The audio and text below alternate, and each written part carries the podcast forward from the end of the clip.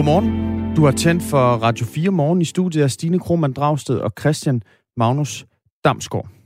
Godmorgen, Christian Magnus. Godmorgen, og godt nytår, Stine. Godt nytår til dig.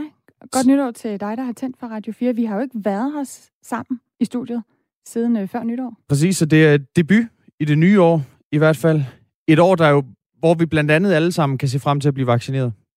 Ja. 27. juni. Du har simpelthen ja-hatten på her i det nye år. Det kan jeg virkelig godt lide. Jeg, jeg, vil, jeg må indrømme, jeg har det lidt sådan, at jeg egentlig godt bare kunne lægge mig ned under dynen igen, og så kan I vække mig til april.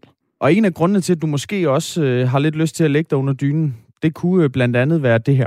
Derfor må man stillesindet efter, at vi får behov for at forlænge i hvert fald dele af restriktionerne, men der er noget, der peger i retning af en fortsat uh, ret hård nedlukning af Danmark, desværre. Ja, sådan lød det altså fra statsminister Mette Frederiksen i et interview med TV2 i aftes. Det er altså ikke særlig sandsynligt, at de nuværende restriktioner mod coronavirus, de ophæves efter den 17. januar, hvor de altså står til at, at udløbe. Så det skal vi altså ikke uh, sætte næsen op efter. Nej, hun sagde faktisk, at det var meget sandsynligt, at den hårde nedlukning, den øh, fortsætter. Så øh, det, lad os tale lidt mere om det der med muligheden for måske at lægge sig under dynen igen og ikke blive vækket før. Ja, for eksempel når foråret begynder at kaste lys over land. En, øh, en anden historie, vi også skal forbi, det er øh, historien om den 29-årige mand, der mellem jul og nytår blev dræbt uden for bostedet Ørbæks Kilde, lige efter han havde været på arbejde. I dag der sætter Radio 4 Morgen fokus på sikkerheden og på arbejdsmiljøet for medarbejdere på bosteder, hvor der bor borgere, som er psykisk syge. Vold og, og trusler om vold, det er nemlig hverdag for en stor del af medarbejderne på de danske bosteder. Det fortæller blandt andet professor emeritus i socialt arbejde ved Aalborg Universitet, Kjeld Høsbro. Det er en hverdag, hvor øh, meget ofte og helt regelmæssigt er udsat for seksuel chikane, chikanerende bemærkninger, nedladende bemærkninger, øh, skub og, og niv og kras og tilfældige slag og, og sådan noget. Så mange af medarbejderne, de kommer sådan dagligt hjem med lidt blå mærker. Og En af dem, som er, er sygemeldt fra sit arbejde som social- og sundhedsassistent på et bosted, det er Charlotte Bø fra Vejle. I december 2019, der oplevede hun at blive truet med en kniv af en kvinde, som kom løbende direkte imod hende. Og det betød, at øh, jeg faktisk ikke er kommet tilbage igen. Jeg er slet ikke kommet i arbejde igen. Kommer aldrig i, i psykiatrien igen. Så har det her påvirket mig rigtig meget psykisk, og sammen med alle, alle, alle de andre oplevelser, jeg har haft, så øh, har jeg fået diagnosen af PTSD.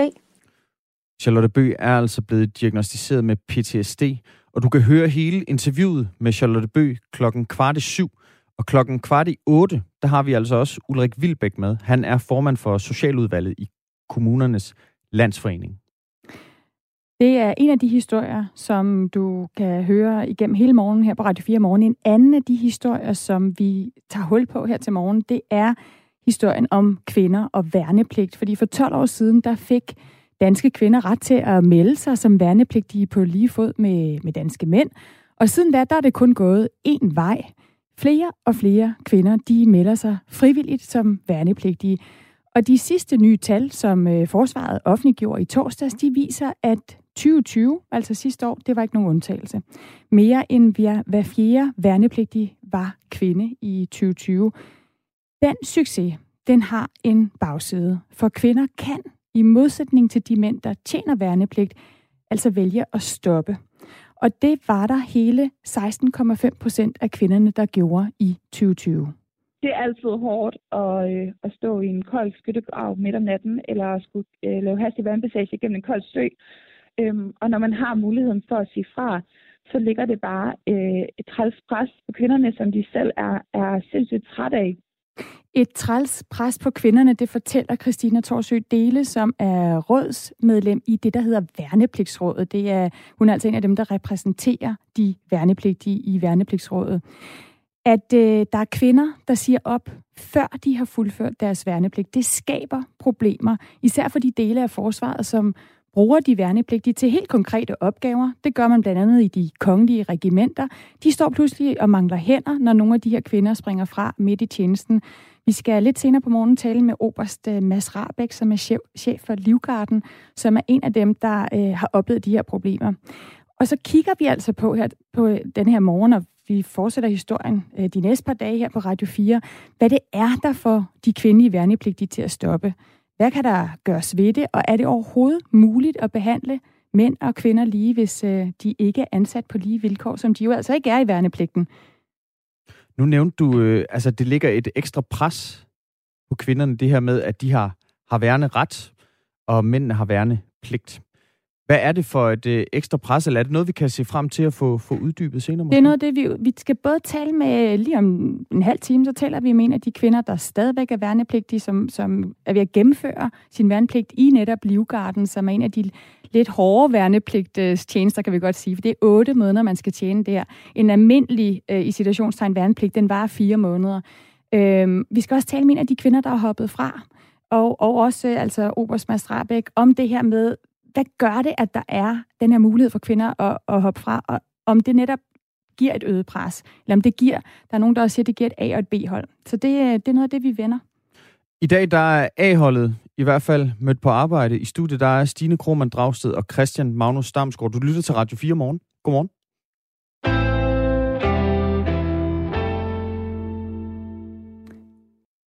USA, der fortsætter det kaos, som blev øh, udløst onsdag, da kongressen i Washington D.C. blev angrebet af rasende Trump-støtter. Flere, også fra Trumps egen lejr, vil nu have præsidenten afsat hurtigst muligt. Og formanden for repræsentanternes hus, altså demokraten Nancy Pelosi, hun sagde så i søndags, at hun er klar til at indlede en proces frem mod en ny rigsretssag mod præsident Trump. Og den rigsretssag, den vil så gå ud på at beskylde Trump for at have opildnet til uro under stormen mod kongresbygningen. Anne Alling, journalist i, i USA og vært på programmet Amerikanske Stemmer. Godmorgen. Godmorgen. Der bliver lagt op til, til rigsretssag fra Pelosi's side. Det er jo vigtigt, fordi det er jo i repræsentanternes hus. Det er dem, der beslutter at øh, indlede en rigsretssag. Det vil være anden gang, at præsident Trump, at der bliver indladt rigsretssag, rigsretssag mod, mod ham. Hvad er sandsynligheden for, at det sker? Altså sandsynligheden for, at det bliver, det bliver startet, og at, den, øh, og at rigsretssagen den altså bliver, der bliver stemt for i, i repræsentanternes hus, øh, den er meget, meget stor, og vi kan altså se med, øh, vi kan regne med at se, at det kommer til at ske allerede i denne her uge. Det som, øh, det som Nancy Pelosi hun var ude og sige her søndag, det var, at hun, øh, at hun og, og, og repræsentanternes hus, demokraterne mandag, de vil, øh, de vil anmode igen øh, vicepræsident Pence om, altså, og at det er ham, der skal øh, hvad hedder det, det går ikke, det her, det hedder det 20, 25. Øh, amendment, altså at simpelthen fjerne præsidenten, det er noget, som Mike Pence han skal gøre. Det giver de ham 24 timer til, og hvis han så ikke vælger at gøre det, jamen så vil de altså starte rigsretssagen, øh, og så siger de, at de allerede kan, øh, kan stemme for den i repræsentanternes hus på onsdag. Og allerede nu, der er der altså 210 ud af de 222 demokrater, som allerede har sagt, har sagt, at de vil sige ja til det. Så det er altså med aller, aller højst sandsynlighed, at rigsretssagen den altså vil gå igennem i repræsentanternes hus, ligesom vi jo også så den gøre i den første rigsretssag i, i sidste vinter. Derefter så kommer udfordringerne så, når rigsretssagen den skal videre til senatet. Og der er den første udfordring, at øh, jamen, der er kun Øh, der er kun 12 dage ind, og nej, 10 dage er der måske tilbage nu faktisk, inden, øh, inden at Trump eller inden Biden han bliver indsat. Så det kan stort set ikke nås. Det synes at se ret umuligt ud, at den kan nås ligesom at komme igennem, øh, ligesom at der bliver lavet en rigsretssag i senatet inden da så kan det være, at den så kommer til at vente indtil Biden han er blevet indsat. Spørgsmålet er, hvornår det bliver. Øh, det er stadig op at vende. Ja, lad os lige dykke ned i det, Anne Erling. Altså, nu siger du, med stor sandsynlighed bliver den altså indledt, fordi det er i repræsentanternes hus, at man bestemmer, om man kan indlede, indlede den. Øhm, og, og der har øh, demokraterne jo et flertal. Men, og så siger du, det, det er et spørgsmål, om man overhovedet kan nå det. Hvorfor indlede en rigsretssag, hvis de ikke kan, kan nå at gennemføre den, inden at Trump han skal ud af det hvide hus den, den 20. januar? Jamen det er fordi, at en rigsretssag, det handler ikke bare om at få fjernet præsidenten, eller dømt præsidenten. Det handler også om helt efterspillet. Noget af det, som nemlig hører med til, at hvis at Trump han bliver dømt, i en rigsretssag i senatet, så er der flere følgevirkninger. Et af dem, og måske den vigtigste af dem her, især for demokraterne, jamen det er, at så må Trump ikke stille op til præsidentvalg igen.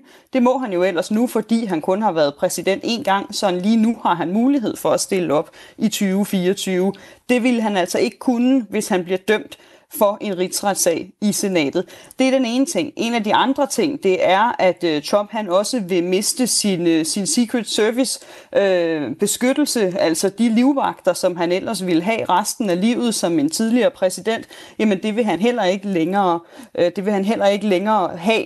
Så der er altså flere ting, som han lige ligesom mister rettigheden til. Og faktisk lige præcis det der med at have muligheden for at, uh, at stille op igen, Øh, det kræver kun, at der er flertal i senatet for, øh, for rigsretssagen. Hvorimod, at hvis han skal dømmes for en rigsretssag, jamen, så skal der helt op og være to tredjedel flertal for, at han skal dømmes. Så der kan altså blive en situation, hvor han måske ikke bliver direkte dømt for de forbrydelser, som, som rigsretssagen øh, ligesom handler om, men at han alligevel mister retten til at stille op igen øh, til, til præsidentvalg. Mm. Det lyder som om, at der selvfølgelig allerede er gået politik i spekulationerne om den her rigsretssag.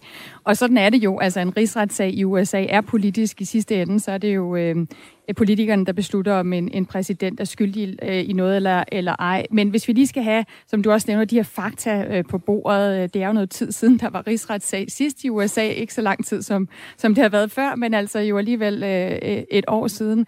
Øhm, det er altså øh, repræsentanternes hus, en del af kongressen, der indleder den her rigsretssag. Det er i senatet, at det bliver afgjort, og det kræver, som du lige sagde også, øh, to tredjedels flertal. Altså mindst 67 senatorer, der skal stemme for. Øhm, det nye senat, der træder til øh, snart, øh, der har demokraterne jo fået et flertal. De har 50 øh, procent af, øh, eller 50 medlemmer. Øh, der er 100 i alt i senatet, og de har jo lige præcis vundet to i, i delstaten Georgia. Så nu har de de her 50, som sammen med øh, øh, vicepræsidentens stemme, så simpelthen kan give et flertal. Men øh, Anne Alling, de skal jo så op på 67, hvis de skal øh, faktisk øh, kunne fuldføre den her rigsretssag øh, imod øh, Donald Trump. Er der nogen, nogen øh, udsigt til, at de kan få støtte fra så mange republikanere i senatet? Det er virkelig, virkelig svært øh, at sige lige nu. Øhm, altså, der har i modsætning til, til den første rigsretssag, hvor at republikanerne virkelig fra start af var meget, meget kritiske over for demokraterne, og helt fra start af altså fuldstændig afviste, at de ville støtte op om den her rigsretssag, så er der altså mere stille nu. Øh, vi så jo allerede i onsdags, da, da, da, da, blev stormet, da kongressen blev stormet, og så, så senatorerne de kom ind i kongressen igen, efter at, øh, at de her voldelige demonstranter var blevet fjernet, og de kom ind igen, fortsatte deres arbejde. Der stillede mange af dem sig jo op, dem som ellers havde lovet, at de ville gå ind og prøve ligesom at stemme imod valgresultatet. De kom allerede derind og ombestemte sig og sagde, nu vil de ikke længere være imod valgresultatet. Nu måtte processen gå videre, så man kunne få, så man kunne få godkendt Biden, og de kritiserede virkelig, virkelig hårdt hele denne her altså besættelse af kongressen, som det jo var i en kortere periode. Så de har været meget, meget kritiske, langt de fleste af republikanerne, mod det, der skete inde i kongressen.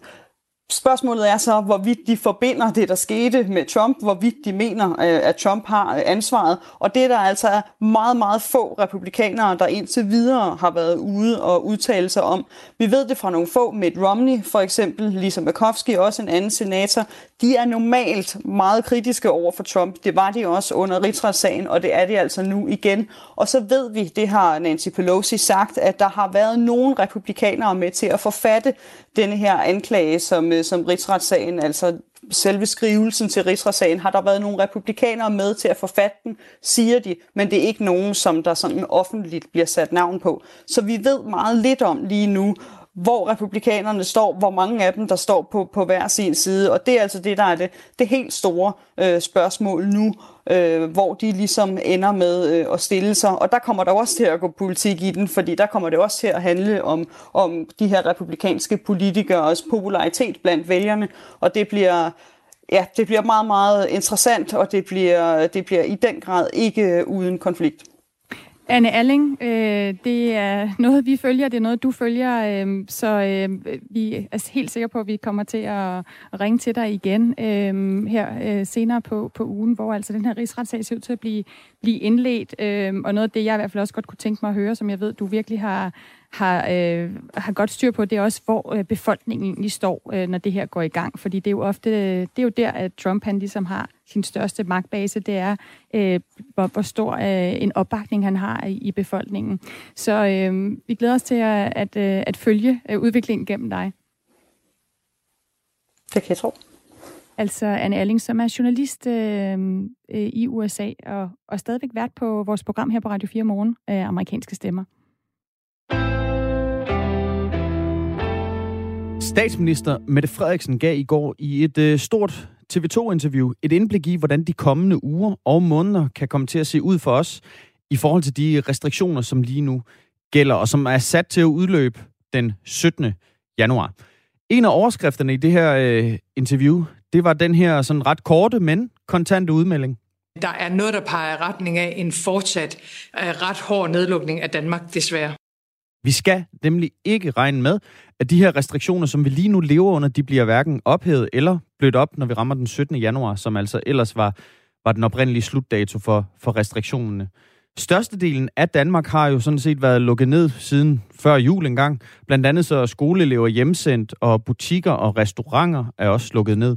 Og siden 6. januar, der har forsamlingsforbuddet desuden været sat ned til fem personer, og afstandskravet øget til to meter i supermarkeder og, og så videre. Mette Frederiksen, hun kunne dog i det her interview allerede nu slå fast, at vi skal forvente restriktioner i et eller andet omfang, i hvert fald, citat, hele vinteren. Blandt andet, når det gælder en del af samfundet, der lige siden coronaens spæde begyndelse har været hårdt ramt. Min bedste melding i dag er, når det, når det handler om oplevelsesøkonomien under et, hotel, restauranter, øh, store del af kulturlivet, så må man imødese, at resten af vinteren, der kommer der til at være restriktioner i et eller andet omfang. Ifølge Mette Frederiksen, så vil regeringen i øh, den her uge træffe beslutninger om, hvorvidt restriktionerne skal forlænges. Og det er særligt den britiske mutation af coronavirus, altså øh, den her kloster fra, fra øh, Storbritannien, som regeringen er bekymret for. Men der bliver også holdt godt øje med andre mutationer, som kan brede sig til Danmark. Blandt andet er der en øh, mutation fra Sydafrika, som vækker bekymring nu, som allerede er nået til, til blandt andet Sverige og til Storbritannien. Den, øh, den nuværende situation den har fået flere til at kalde på en plan for en genåbning af Danmark. Men på grund af den uforudsigelige situation lige nu, så er det ifølge statsministeren svært at love øh, noget om, altså hvornår vi kan smide nogle af de her mange restriktioner i skraldespanden. Jeg forstår godt behovet for at kunne planlægge, og det er jo en diskussion, vi er vendt tilbage til igen og igen i, i løbet af det, det seneste år. Regeringens udgangspunkt er jo, at vi kun skal have lukket Danmark helt eller delvis ned, præcis så længe som det er nødvendigt. Og derfor har vi ikke ønsket at, at lave en meget, meget lang nedlukning af vores samfund. Klokken 7 minutter over syv, der vender vi det her spørgsmål om, vi skal have en mere langsigtet plan for øh, nedlukningen, eller øh, den langsomme genoplukning forhåbentlig. Og det gør vi med Annette Hyldebrand, som er chef for turisme og oplevelsesøkonomi hos Horesta. Øhm, altså om den her udsigt til, at øh, lige nu, der ser det ud til en, en længere nedlukning. Og vi kan måske også lige tilføje, at klokken kvart i ni, der er et stykke tid til, men kvart i ni, der har vi Lone Simonsen fra Roskilde Universitet med, øh, sådan lidt i anledning af, af årsdagen for det første corona-dødsfald, som vi altså kender til. Et dødsfald, der jo altså fandt sted i, i Kina. Vi ser tilbage på hele pandemiens forløb sammen med Lone Simonsen, og det gør vi altså klokken kvart i ni. På internettet, der mødes hundredvis af mænd i videomøder, hvor de tager hårde stoffer og nyder hinanden seksuelt. På en øh, platform, der minder om Zoom, der foregår de her møder, hvor mænd finder seksuel tilfredsstillelse i at se andre mænd tage for eksempel crystal meth. Og nu har en dansk forsker altså undersøgt det her chemsex-fænomen. Godmorgen, Christian Møller. Godmorgen. Du er postdoc ved IT-universitetet, hvor du forsker i kultur og teknologi. Kan du ikke lige øh, forklare, hvad det er, du har undersøgt? Jo, altså tak for indbydelsen. Jeg er jo som sagt forsker i seksualiseret brug af rekreative stoffer, og særligt hvordan sådan nogle digitale medieplatforme de er involveret i, i de her kulturer. Og der har vi så at gøre med det, vi kalder for, for chemsex. Altså det er altså sex på stoffer, særligt crystal meth, og, og det, der hedder GHB, som og særligt øh, homoseksuelle mænd, de dyrker man ikke udelukkende. Mm. Og jeg har så fundet ud af, at øh, de her, så de fleste andre ting, vi gør i fysiske møder, så er der også en digital afart af det her. Øhm, og det, i det her tilfælde, der er det så fester, eller såkaldte sådan, sessions, hvor folk de mødes på, på platforme som, som, som, som Zoom og Teams og andre i den stil, som vi alle sammen kender, rigtig mange af os kender rigtig, rigtig godt nu, øhm, og hænger ud og, og, og bruger de her stoffer til, til ligesom at indgå i sådan nogle erotiske performances. Mm. Øhm, så hele studiet, det var det lille studie her, det handler så om, at jeg lige inden corona øhm, lavet noget øh, etnografi, hvor jeg ligesom var en del af, af de her sådan, øh, fester, øh, og, og sad med øh, og, og observerede og, og undersøgte det derindefra, så at sige. Så du sad med til nogle af de her sådan, digitale chemsex-møder? Øh, ja, præcis. Jeg, ja. jeg gravede mig frem til dem. De er ganske, ganske godt gemt, men ja. Ja, hvor, kan du ikke forklare, hvad du så? Jo, men øh, I kan, øh, som øh, andre har brugt de her platforme, så var det jo omkring op til 100 mennesker, der kan deltage når det er i de store fester, øh, hvor man så logger ind, og så får man det her store grid af, af, af videoer af, af folk, der, der hænger ud, mere eller mindre aktivt øh, tager del. Der er jo rigtig mange, der er egentlig bare sådan nogle lurkers, som vi kalder det, altså hvor man bare sidder og sidder kigger, og man. Ja, og man ser måske lige, uh, lige toppen af hovedet, eller måske uh, længere nede, men ikke noget, der er sådan særlig spændende. Og så er der nogle få, der ligesom aktivt øh, performer øh, øh, ved hjælp af altså bare en stripper, og gør et eller andet sjovt at se på, øh, eller, eller også er der nogen, der ligesom bruger for eksempel crystal meth til at ryge det, eller, eller injicere det med virkanyler, øh, som så bliver sådan nogle samlingspunkter, som folk kigger på, og det er der ligesom, den erotiske nydelse, den, den, den fandt sted. Nu sagde du øh, her, jeg tror det var svaret på dit første spørgsmål, at, du, at det ligesom er sådan en form for seksualiseret brug af rekreative stoffer. Altså, hvad, kan du ikke lige forklare, hvad det er for en rolle, altså øh, stoffer spiller i de her former for, øh, for digitale sexmøder? Jo, man kan sige, at øh, som en hver anden øh, stofbrug, du ved, den modulere eller, eller ændre det, hvor det vi kan føle og, og mærke, øh, hvad enten det er, er alkohol, cigaretter eller det er hårdere stoffer. Det, øh, crystal meth, kan man sige, er blevet, er blevet kaldt af nogle forskere sådan et stof for internettet.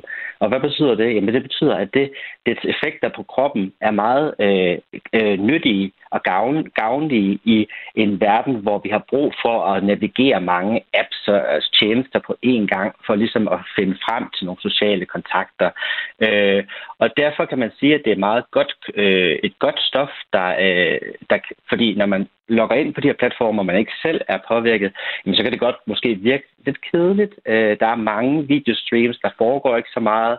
Det tager lang tid. Men hvis man er på Crystal Meth, jamen, så har man en længere sådan attention span. Man kan ligesom deltage længere tid og være mere øh, erotisk øh, indstillet på det, der foregår. Så på den måde så er, er hør, øh, Crystal Meth og, og de her sådan Zoom-agtige platforme fungerer egentlig rigtig godt sammen.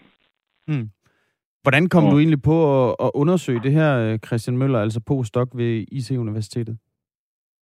Jamen, det gjorde jeg, fordi at jeg blev betalt for det af min arbejdsgiver, og jeg okay. undersøgte det. Nej, jamen, jeg, selvfølgelig, at det, jeg, jeg, jeg, jeg designede projektet, øh, og øh, fordi at vi ser, at der er en stigende øh, tendens til, at folk bliver syge af øh, crystal meth i seksuelle sammenhænge. Og der er rigtig meget forskning, og fin forskning, der viser, jamen, hvad er det for nogle problemer, vi har med det her? Hvad er det for nogle, hvordan bliver folk syge? Hvordan kan vi hjælpe dem? Men som øh, medie- og kulturforsker, så er jeg interesseret i, at vi altså også skal undersøge nye fænomener i vores samfund, som, som sociale øh, øh, fænomener, som giver mening for de mennesker, der deltager i det, men også øh, er noget, der ligesom, men hvad er det? Hvorfor er det, at det giver mening, at det her fænomen overhovedet eksisterer nu og ikke før? Hvad er det for nogle øh, systemiske elementer, der gør, at vi, vi har det her fænomen? Øhm, og der synes jeg, at vi kan kigge på, at vi har den her udvikling om, jo, og i hele verden, og i særligt i verdens metropoler, øh, hvor København jo er en af dem, øhm, hvor der er ringer ringer grad for, for homosocial kultur. Altså, der er mindre og mindre plads til homobarer og så videre. Øh, det vil sige, at kulturlivet det bliver meget, meget, øh, det bliver meget mindre. Er der mindre plads ting, til, til det homoseksuelle, homoseksuelle miljø i København, end der tidligere har været?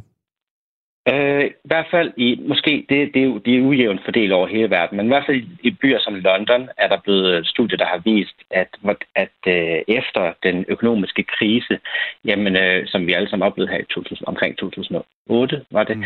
øh, at øh, mange, mange, mange rumebarer lukkede ned. Og man skal sige, når, når, når kapitalen rykker ind, jamen, så rykker de her eksperimenterende frirum ud. Men de frirum forsvinder ikke. Folk vil jo gerne finde, folk vil gerne eksperimentere. Øhm, så den her form for selventreprenørskab og konkurrencementalitet, som, som vi jo i højere og højere grad øh, ligger under for, særligt de, måske de, øh, de lande, som ikke lige har et, et sådan stærkt socialdemokratisk styre, jamen de, der, der, der må man finde nogle, nogle frirum og nogle pusterum, og der kan chemsex måske for nogen være en form for pusterum, hvor man sådan kan, kan føle en form for sådan, måske midlertidig omsorg øh, til andre, som ellers måske ikke, man ikke lige har tid til øh, i sit hverdag. Tak det er fordi du... store. Ja. ja. Tusind tak, fordi du var med, øh, Christian Møller. Vi render ind i nogle nyheder nu her. Ja. God morgen, og tak for det. Altså postdoc ved IT-universitetet.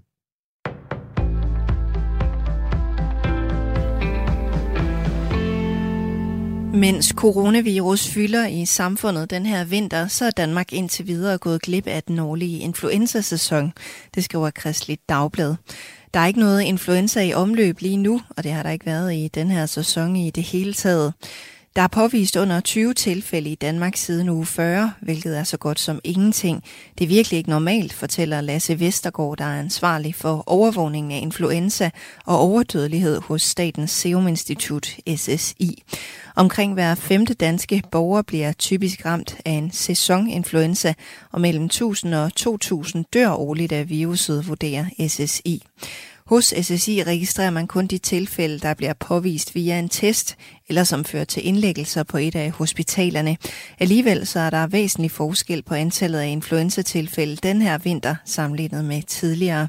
Indtil videre har der heller ikke været nogen indlagte i den her sæson. Ifølge Lasse Vestergaard er forklaringen på den lave influenzasmitte, at der er indført mange tiltag for at mindske smitte med coronavirus, og det påvirker også andre viruser. Det går for langsomt med opsporingen af coronasmittedes nære kontakter til at bryde smittekæderne. Det vurderer flere eksperter over for politikken. Thomas Sand har mere. En af eksperterne er Viggo Andreasen, der er lektor i matematisk epidemiologi på Roskilde Universitet. Hvis ikke opsporingen går hurtigere end i dag, så kan det være lige meget, siger han til avisen. Man kan give coronasmitten videre to dage, inden man selv får symptomer. Forskning viser ifølge politikken, at halvdelen af smitten er givet videre, når der er kommet tegn på sygdommen. Det er derfor problematisk, at der ofte er ventetid på både at få en test og at modtage svaret. Jeg vil hellere have, at vi fandt halvdelen af de kontakter, som vi finder i dag, hvis vi fandt dem hurtigere, siger Viggo Andreasen. I et skriftligt svar til avisen oplyser Sundhedsministeriet, at der løbende arbejdes på, at tidsforløbet minimeres. Senere i dag har afholdes et møde, hvor flere eksperter skal give input til, hvordan smitteopsporing kan forbedres. Der er blevet rejst mindst 25 terrorsigtelser i kølvandet på, at Donald Trumps tilhængere onsdag stormede kongressen i USA. Det fremgår af et referat fra en samtale mellem det demokratiske kongresmedlem Jason Crow og USA's herreminister Ryan McCarthy. Ifølge Justitsministeriet er der nu anholdt i alt 70 personer i forbindelse med onsdagens optøjer. I dag åbner Storbritannien syv store vaccinationscentre for at få mere fart på udrulningen af vacciner mod covid-19. Håbet er, at centrene kan hjælpe regeringen med at nå sit mål om at få vaccineret alle landets udsatte borgere inden midten af februar. Det drejer sig om ca. 12 millioner mennesker. Storbritannien vaccinerer i øjeblikket ca. 200.000 om dagen. Det tal skal op på 2 millioner om ugen, hvis alle plejehjemsbeboere, ældre over 70 år, folk med underliggende sygdomme og sundhedsarbejdere skal være vaccineret den 15. februar. Storbritannien kæmper i øjeblikket med kraftigt stigende smittetal på grund af en ny og mere smitsom variant af coronaviruset. Men regeringen håber, at en hurtig vaccineudrulning kan give landets borgere mulighed for at vende tilbage til en vis form for normalitet i løbet af foråret. Så kom vi til en vejrudsigt fra DMI. Det bliver godt i dag, og vi får perioder med regn. Temperaturerne lander mellem 3 og 7 graders varme, og så får vi frisk vind til cooling omkring sydvest. Og her først på morgenen kan der lokalt forekomme isglatte veje.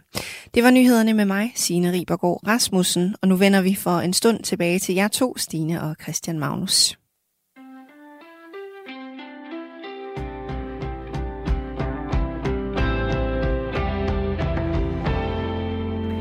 Ja, vi får nemlig for en stund, i hvert fald de næste 25 minutter. I må nøjes. Øh, ja, der får øh, mig og Christian Magnus lov til at, at dykke ned i de nyheder, som øh, Signe Ribergaard Rasmussen så fint øh, giver et overblik over, og det gør hun igen klokken, klokken syv. Og det vi starter med øh, i den her halve time, det er historien om kvinder øh, og værnepligt i Danmark. Det står nemlig sådan her i grundloven. En hver våbenfør mand er forpligtet til med sin person at bidrage til fædrelandets forsvar. Det er altså den danske grundlov øh, om det, de danske mænds pligt til at tjene, så øh, det danske forsvar kan mobilisere i tilfælde af krise eller i tilfælde af krig. I grundloven der står der intet om værnepligt for danske kvinder, men siden 1998 så har øh, kvinderne haft ret til at melde sig frivilligt som værnepligtige. Og det er der et stigende antal kvinder, der, der gør. Øh, andelen af kvindelige værnepligtige er de sidste 12 år steget fra cirka 2 procent til nu over 22 procent i 2020. Det er altså sprit nye tal fra Forsvarsministeriet, som de lavede ud på deres hjemmeside øh, i sidste uge, som viser det. Og en af de kvinder, der tjener som værnepligtig lige nu, det er dig, Garda Pi. Godmorgen.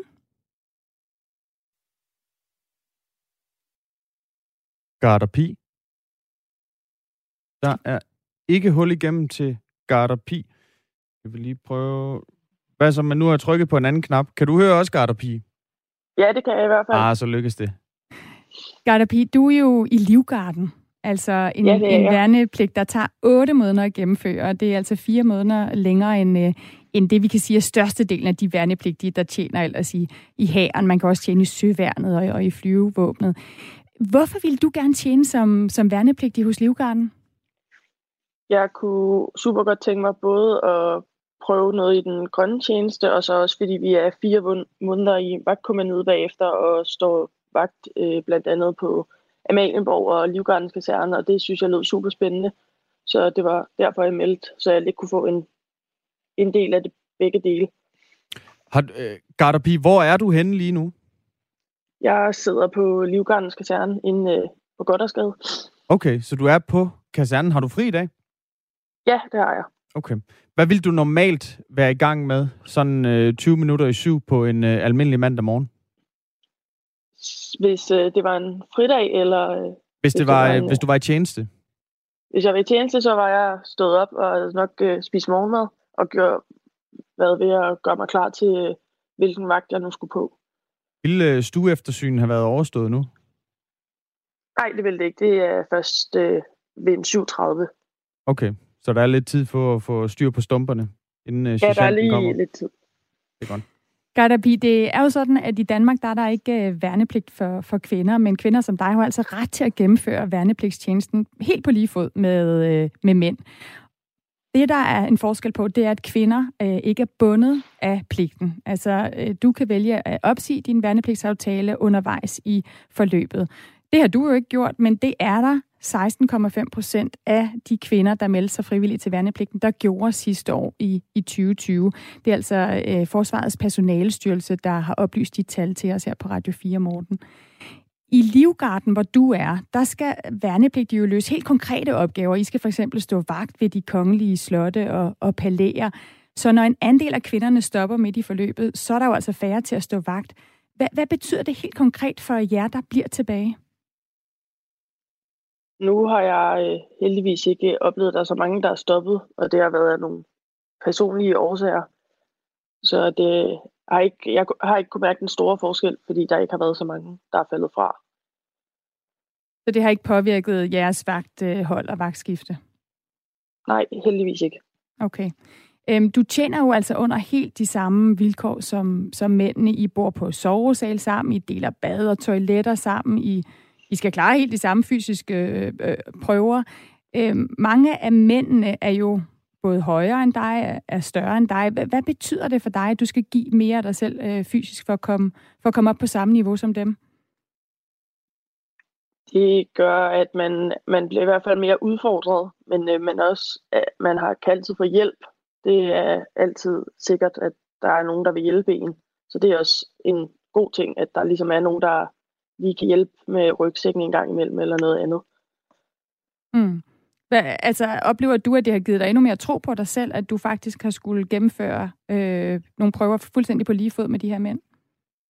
Ja, helt bestemt. Det har det.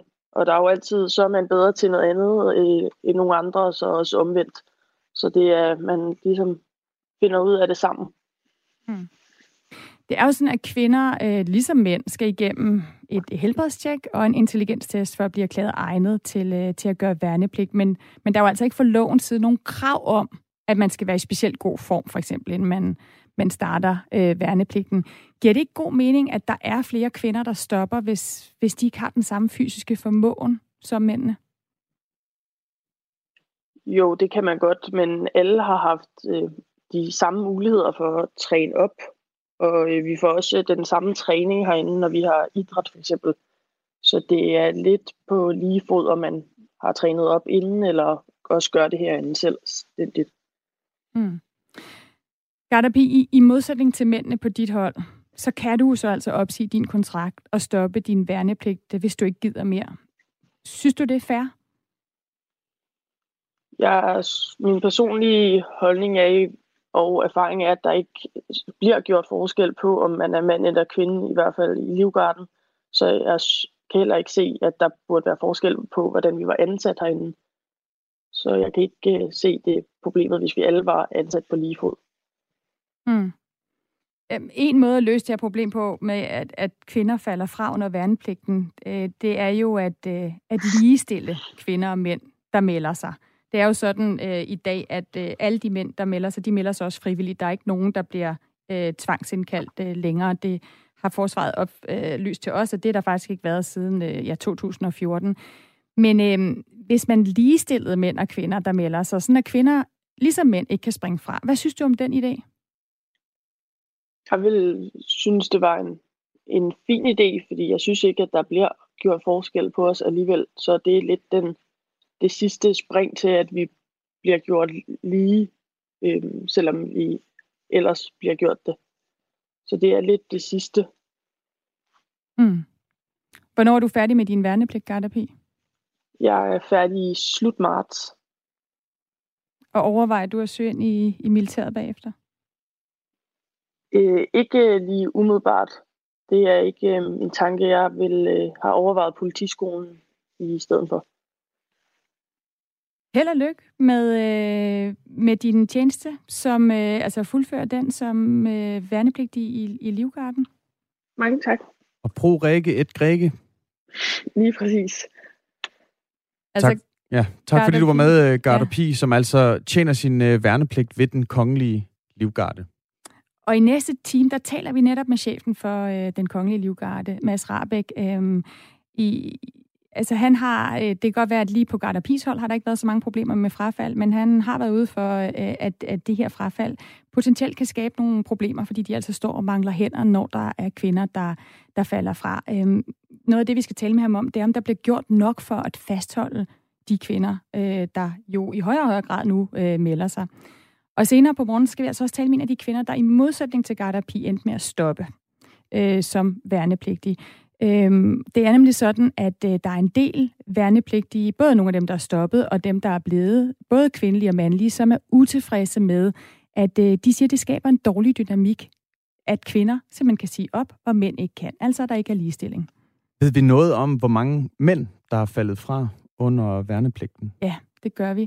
Øh, det er øh, ikke helt præcise tal, som forsvaret har, men øh, i, det ligger på mellem 10 og 12 procent, øh, de mænd, der falder fra. Det er sådan, at mænd jo ikke kan vælge at falde fra, men de kan blive så skadet, at øh, de ikke kan, og de kan også, der kan også være personlige årsager mm. til, at man kan få lov til at stoppe. Så der er altså et større frafald, frafald blandt øh, kvinder, altså hvor, øh, hvor 16,5 procent af kvinderne de sidste år valgte at, at ja, stoppe deres og hvor det nogle steder helt op på 20 procent. Altså 16,5 procent, det er et gennemsnit. Der er nogle steder, hvor det er højere for, for kvinderne. Vi har fået en uh, sms på 1424, uh, en, uh, en lytter, som har startet sin besked med R4, som skriver, tvang og frivillighed er det langt fra de samme forhold. Det har vores lytter her jo ret i. Altså, mænd de har værne pligt, og kvinder har værne ret. Det vil sige, at kvinder kan vælge at aftjene værnepligt, hvis de har lyst, hvor øh, mænd de jo har en øh, pligt, som du også startede med at læse op fra, fra grundloven, Stine, at enhver våbenfører mand er forpligtet til at bidrage til fædrelandets forsvar. Det er dog sådan nu, som du også fik nævnt, Stine, at, øh, at siden 2014, var det ja. siden 14? Ja. Der, har, der er der altså ikke øh, nogen øh, mænd, der mod deres vilje er blevet indkaldt til værnepligt. Og en af grundene til det er jo, at jo flere kvinder du får til at melde dig frivilligt, jo mindre behov er der så i forhold til at fylde de her pladser op, der ligesom skal fyldes op. Det er jo et forsvarsforlig, der bestemmer, hvor mange værnepligtige vi skal have. Og det er jo også gået fra at være en, et bredt udsnit af samfundet, øh, som man havde ind som værnepligtig, til at være en meget mindre gruppe. Øh, så det er jo en, en super spændende debat, som øh, vi fortsætter øh, i løbet af den her uge, også politisk. Altså, øh, hvad er det, vi skal bruge værnepligten til? Hvis vi skal have flere og flere kvinder ind, hvorfor skal mænd og kvinder så ikke ligestilles? Hvis du har en holdning til den her historie, eller til noget som helst af det andet, vi står og taler om herinde, så kan du skrive ind på 1424. Start din besked med R4.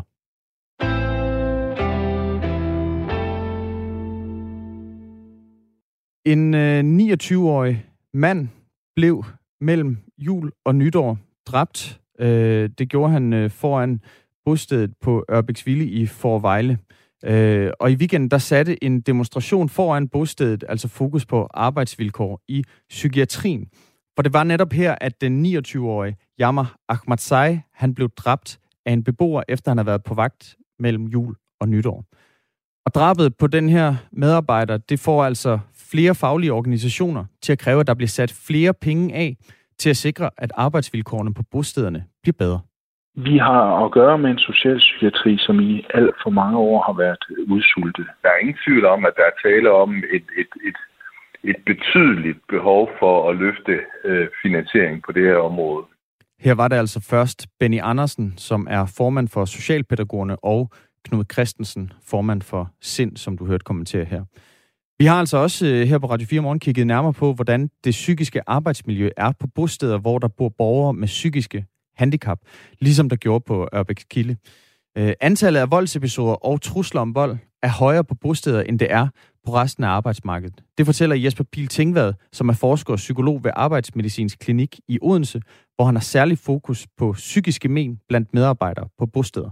Ansatte på bostederne øh, er en af de øh, højst eksponerede arbejdsgrupper øh, for vold og trusler øh, herhjemme.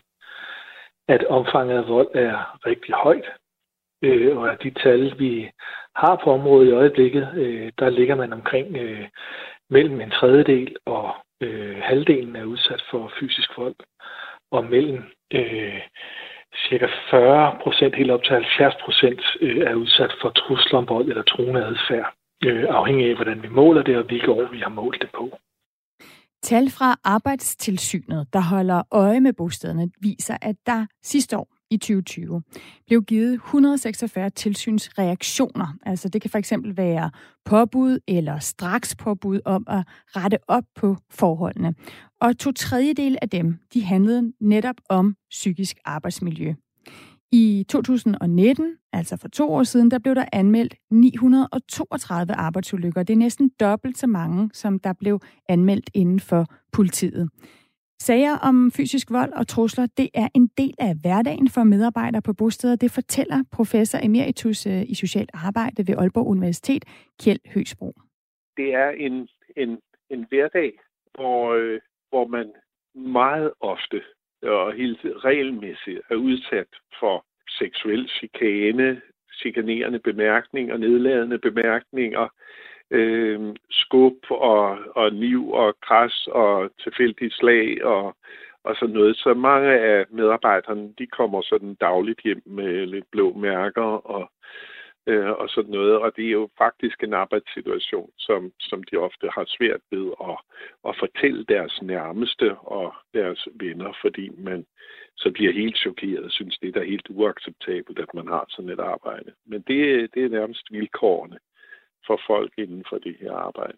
En af dem, der for godt et år siden havde en voldsom oplevelse, det er Charlotte Bø fra Vejle, som arbejder som social- og sundhedsassistent på et bosted.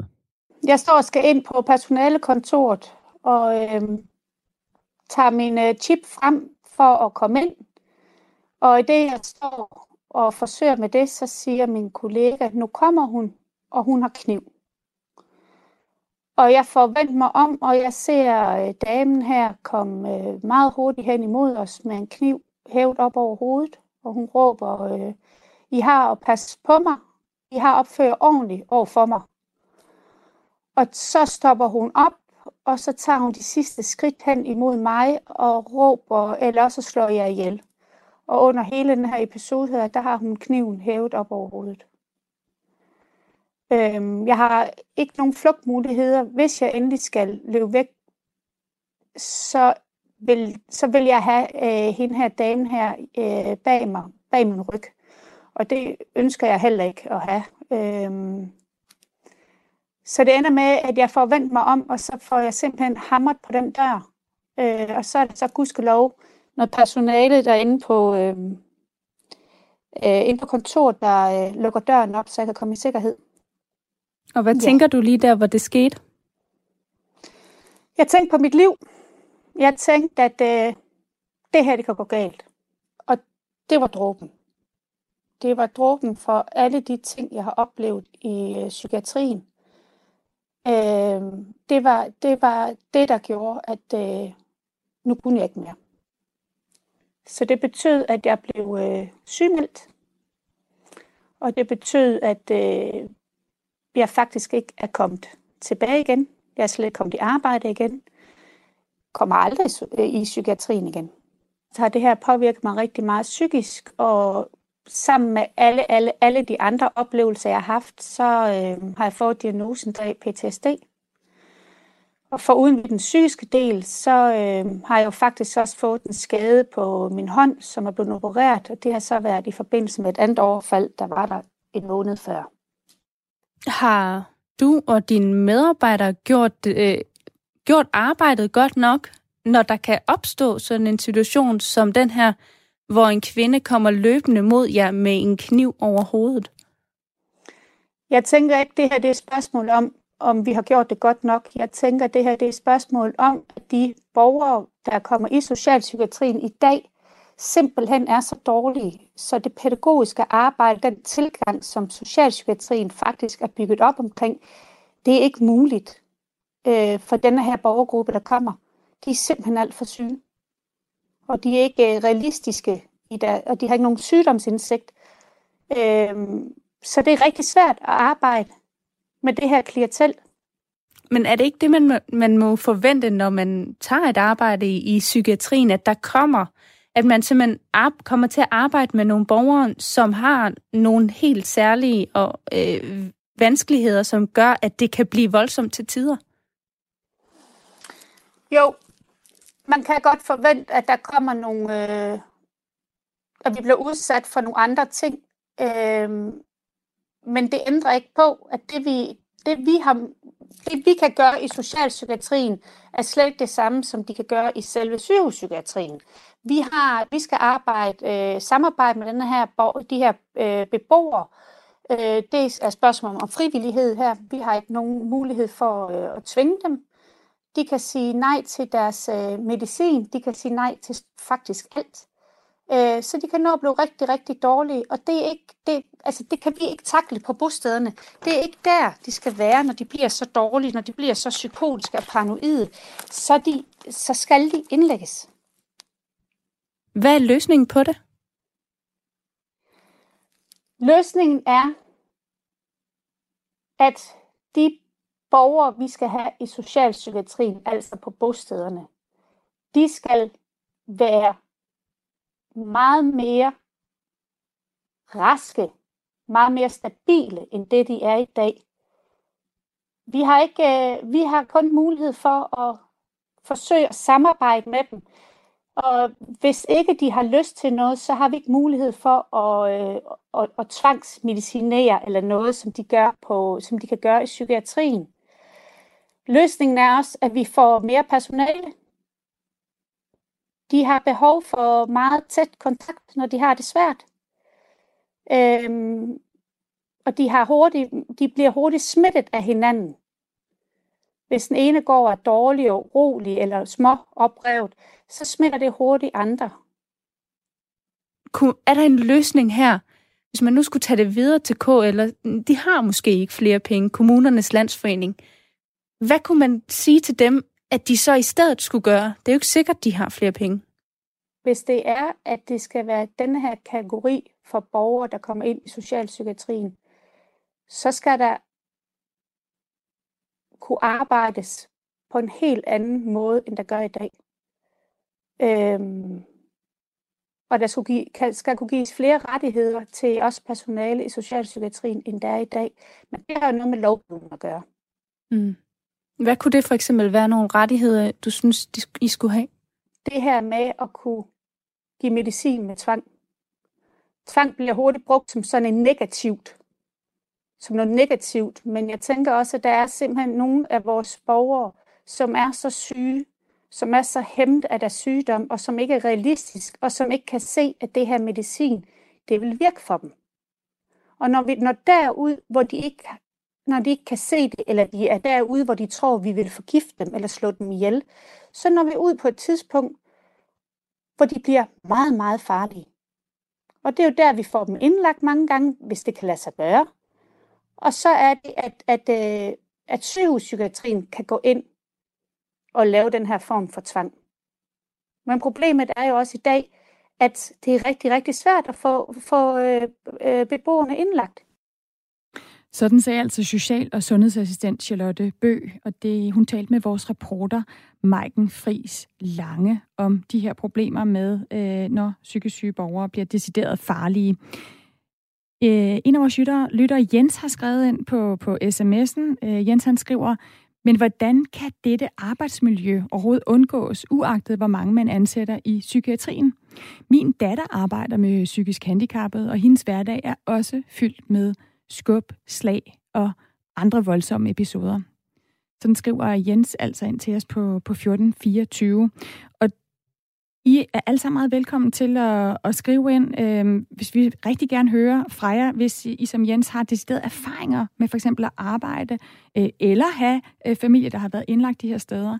For det er en super svær problematik, hvordan man tager hånd om nogen, mennesker, som også samtidig kan være øh, farlige på en måde, så det ikke bliver en trussel mod dem, der arbejder med dem. Klokken øh, kvart i otte, der taler vi også med Ulrik Vilbæk. Han er formand for Kommunernes Landsforenings Socialudvalg. Og vi vil gerne øh, spørge ham, hvad der kan gøres ved det her problem, fordi det er jo kommunerne, som er en af de aktører, der driver de her bosteder.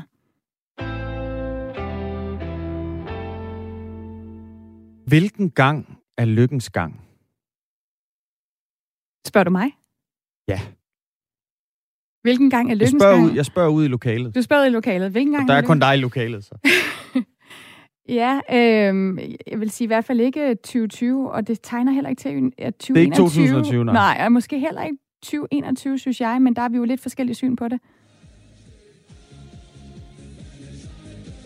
Hvis du spørger i Gelsenkirchen, i Ruhrdistriktet. Ja, okay.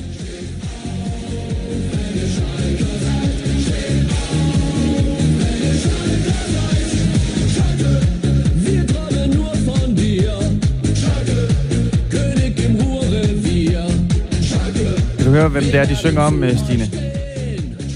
Hvilken klub det er, de synger om? Det er Schalke 04. De frister altså en uh, tilværelse i den bedste tyske række. Okay, og for det, dem, er, det er undskyld, det er simpelthen ikke en, en fodboldklub, jeg kender. Så, så øh, det, Det viser måske noget om min interesse for fodbold. Jamen, det, det er da så vel ondt. Og man kan sige, altså, for Schalke, Schalke 04, der er 31. gang, lykkens gang. Ja. Siden 17. januar 2020, der er det altså ikke lykkedes Schalke at få tre point i Bundesligaen. Men det ændrede sig i lørdag aften. Der vandt de nemlig 4-0 mod Hoffenheim. Og det betyder altså ikke bare, at de rykker væk fra sidstepladsen. Det betyder også, at de lige præcis undgår at tangere Tasmania Berlins rekord fra 1966 med hele 31 kampe i træk uden sejr. Og det er altså virkelig dejligt at få øh, nogle optimistiske historier her i 2021, men øh, det lyder som om, du skulle grave rimelig dybt for simpelthen at finde en fodboldklub, der nu har vundet én kamp. Jamen, der er, altså, 2021, det startede rigtig godt for, for Schalke, men der er altså stadig lang vej op, hvis de skal nå at, at redde sig. Signe Riber går Rasmussen, du får lige den her op til nyhederne.